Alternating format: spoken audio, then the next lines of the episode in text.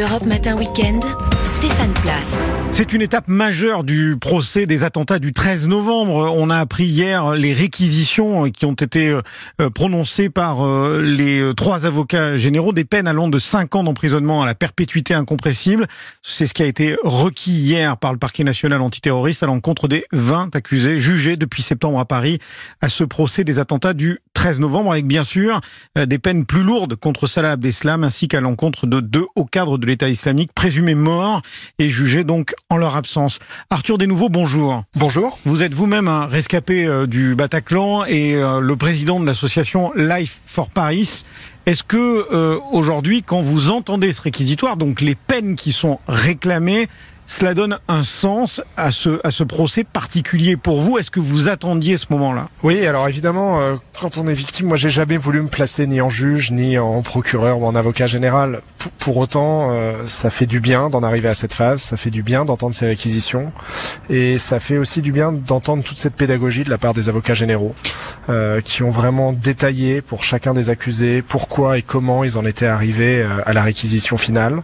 Et on a pu entendre que ces mois d'audience ont changé la vision qu'avaient les avocats généraux de certains des accusés, qu'on s'en est pas cantonné à ce qui était dans le dossier et que euh, ça valait le coup euh, de vivre ce marathon pendant tous ces mois pour arriver à des réquisitions justes.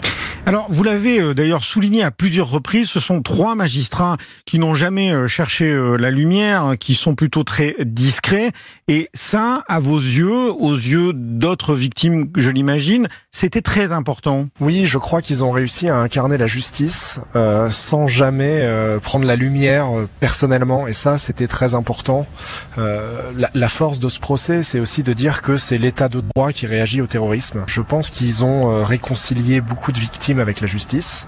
Euh, et j'espère que ça va au-delà d'ailleurs du cercle des partis civils et que la société française dans son ensemble s'enorgueillit euh, quelque part d'avoir été aussi bien représentée. Ils ont rappelé des paroles de partis civils euh, à de nombreuses reprises et ils ont bien expliqué que l'effroi et, et l'émotion qu'ont ressenti à la fois les victimes et la société française devaient aussi peser dans les réquisitions, mais pour autant que ça ne devait pas tout emporter, que c'était évidemment le droit qui devait primer et que on, arrivait à faire un mélange de ça pour euh, donner des réquisitions qui ont du sens, qui respectent la loi et qui sont à la hauteur des enjeux d'un procès que beaucoup qualifient d'historique et ce sera probablement comme ça qu'il sera encore qualifié pendant de nombreuses années.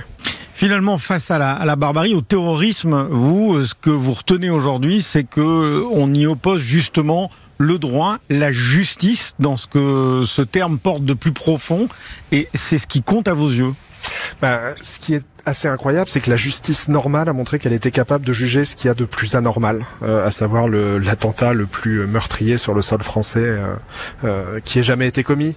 Et, et ça, c'est beau, et, et on, on, a pu douter de ça. vous vous souvenez qu'il y avait eu des déclarations de responsables politiques parlant d'actes de guerre, mais les actes de guerre, ils sont pas jugés par un tribunal normal. Et là, on a réussi à faire rentrer l'anormal dans le normal et on a montré qu'on avait un code pénal qui était à la hauteur des enjeux, qu'on avait une cour d'assises spécialement composée qui était capable de faire face à un procès d'une telle durée, qu'on avait des magistrats bien formés, des services d'enquête et ainsi de suite. Et ça, c'est une réassurance dans le contrat social, dans le pacte social français, qui est très importante parce que c'est justement ça que visait le terrorisme le 13 novembre. Et euh, ça a peut-être vacillé euh, sur l'instant, mais ça n'a pas cédé. Et euh, presque sept ans après, on voit qu'on est solide sur nos appuis, nos appuis démocratiques. Quand on parle de perpétuité incompressible, est-ce que euh, cela a un sens euh, aux oreilles de la victime que vous êtes et du président d'association que vous êtes? Non. En, toute honnêteté, j'arrive pas à me représenter ce que c'est. Euh, j'ai du mal à me représenter les peines et, et et vraiment j'ai jamais voulu justement rentrer euh, dans un processus où je serais en aucune manière un juge ou euh, capable de juger euh, des peines qui allaient être proposées.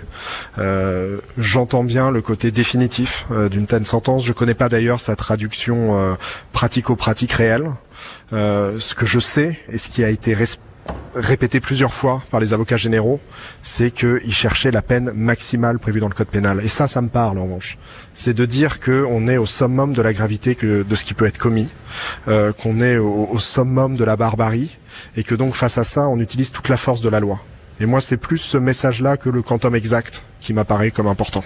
Euh, mais ça a aussi été l'occasion de regarder en détail ce qui nous était arrivé, d'entendre euh, à la fois des témoignages qu'on n'avait pas entendus, mais aussi des avis d'experts, de, de rentrer dans la mécanique qui a abouti à ce qu'on devienne victime. Et, euh, et moi, en tout cas, je me suis retrouvé quelque part en suivant toutes ces audiences. J'ai eu l'impression de retrouver euh, un chemin que j'avais perdu. Et donc il n'est pas question de dire du tout que euh, ça n'est pas arrivé ou que je suis redevenu celui que j'étais avant, mais j'ai l'impression d'être euh, beaucoup plus proche, d'avoir euh, fait le deuil de ce que j'étais avant et d'être prêt à avancer. Et donc le procès a aussi cette vertu-là. Le procès, il est là pour juger les accusés. Mais en tout cas, moi, à titre personnel, il a été bénéfique dans ma vie d'après et dans ma capacité à me projeter dans l'avenir. Il y a eu des moments forcément plus difficiles. Il y en aura peut-être d'autres dans les jours qui viennent avec les plaidoiries de la défense. Est-ce que vous redoutez un peu aussi ces moments-là, euh, ces arguments qui peuvent être utilisés, euh, que vous allez recevoir en tant que victime? Alors, tout au contraire, moi dans les plaidoiries de la défense, je pense que plus ils iront fort dans une forme de déni, plus je me dirais que c'est que notre système judiciaire est fort, qu'on laisse un espace de parole complètement libre euh, aux accusés et à leurs défenseurs.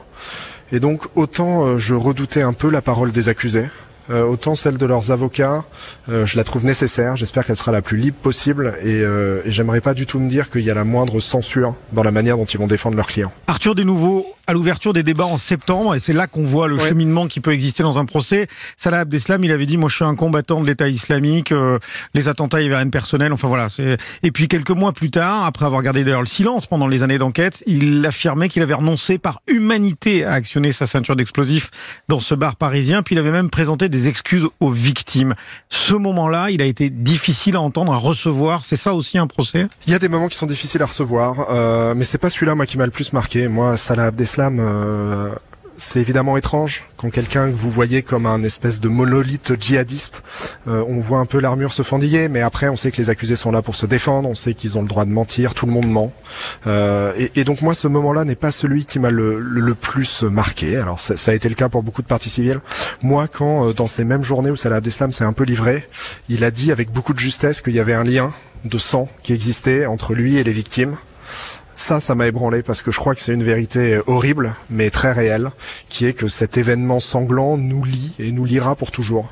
Et j'ai été beaucoup plus marqué par ça que par la moindre demande d'excuses ou explication d'arnoncement euh, par de l'humanité. Euh, c'est plus quand un terroriste est capable de vous dire une vérité absolue que vous êtes marqué que quand il essaye de se débattre et de se défendre. En tout cas, c'est ma position à moi. Arthur de nouveau, mille merci pour euh, ces quelques mots parce que je sais que vous ne vous serez pas beaucoup exprimé au lendemain de ce réquisitoire. On était très heureux de vous avoir sur Europe 1 et merci pour l'intelligence de votre analyse et de vos propos. Je vous rappelle que vous êtes le président de l'association Life for Paris qui euh, rassemble les victimes des attentats du 13 novembre. Merci Arthur. Merci beaucoup. Europe Matin Weekend, Stéphane Place.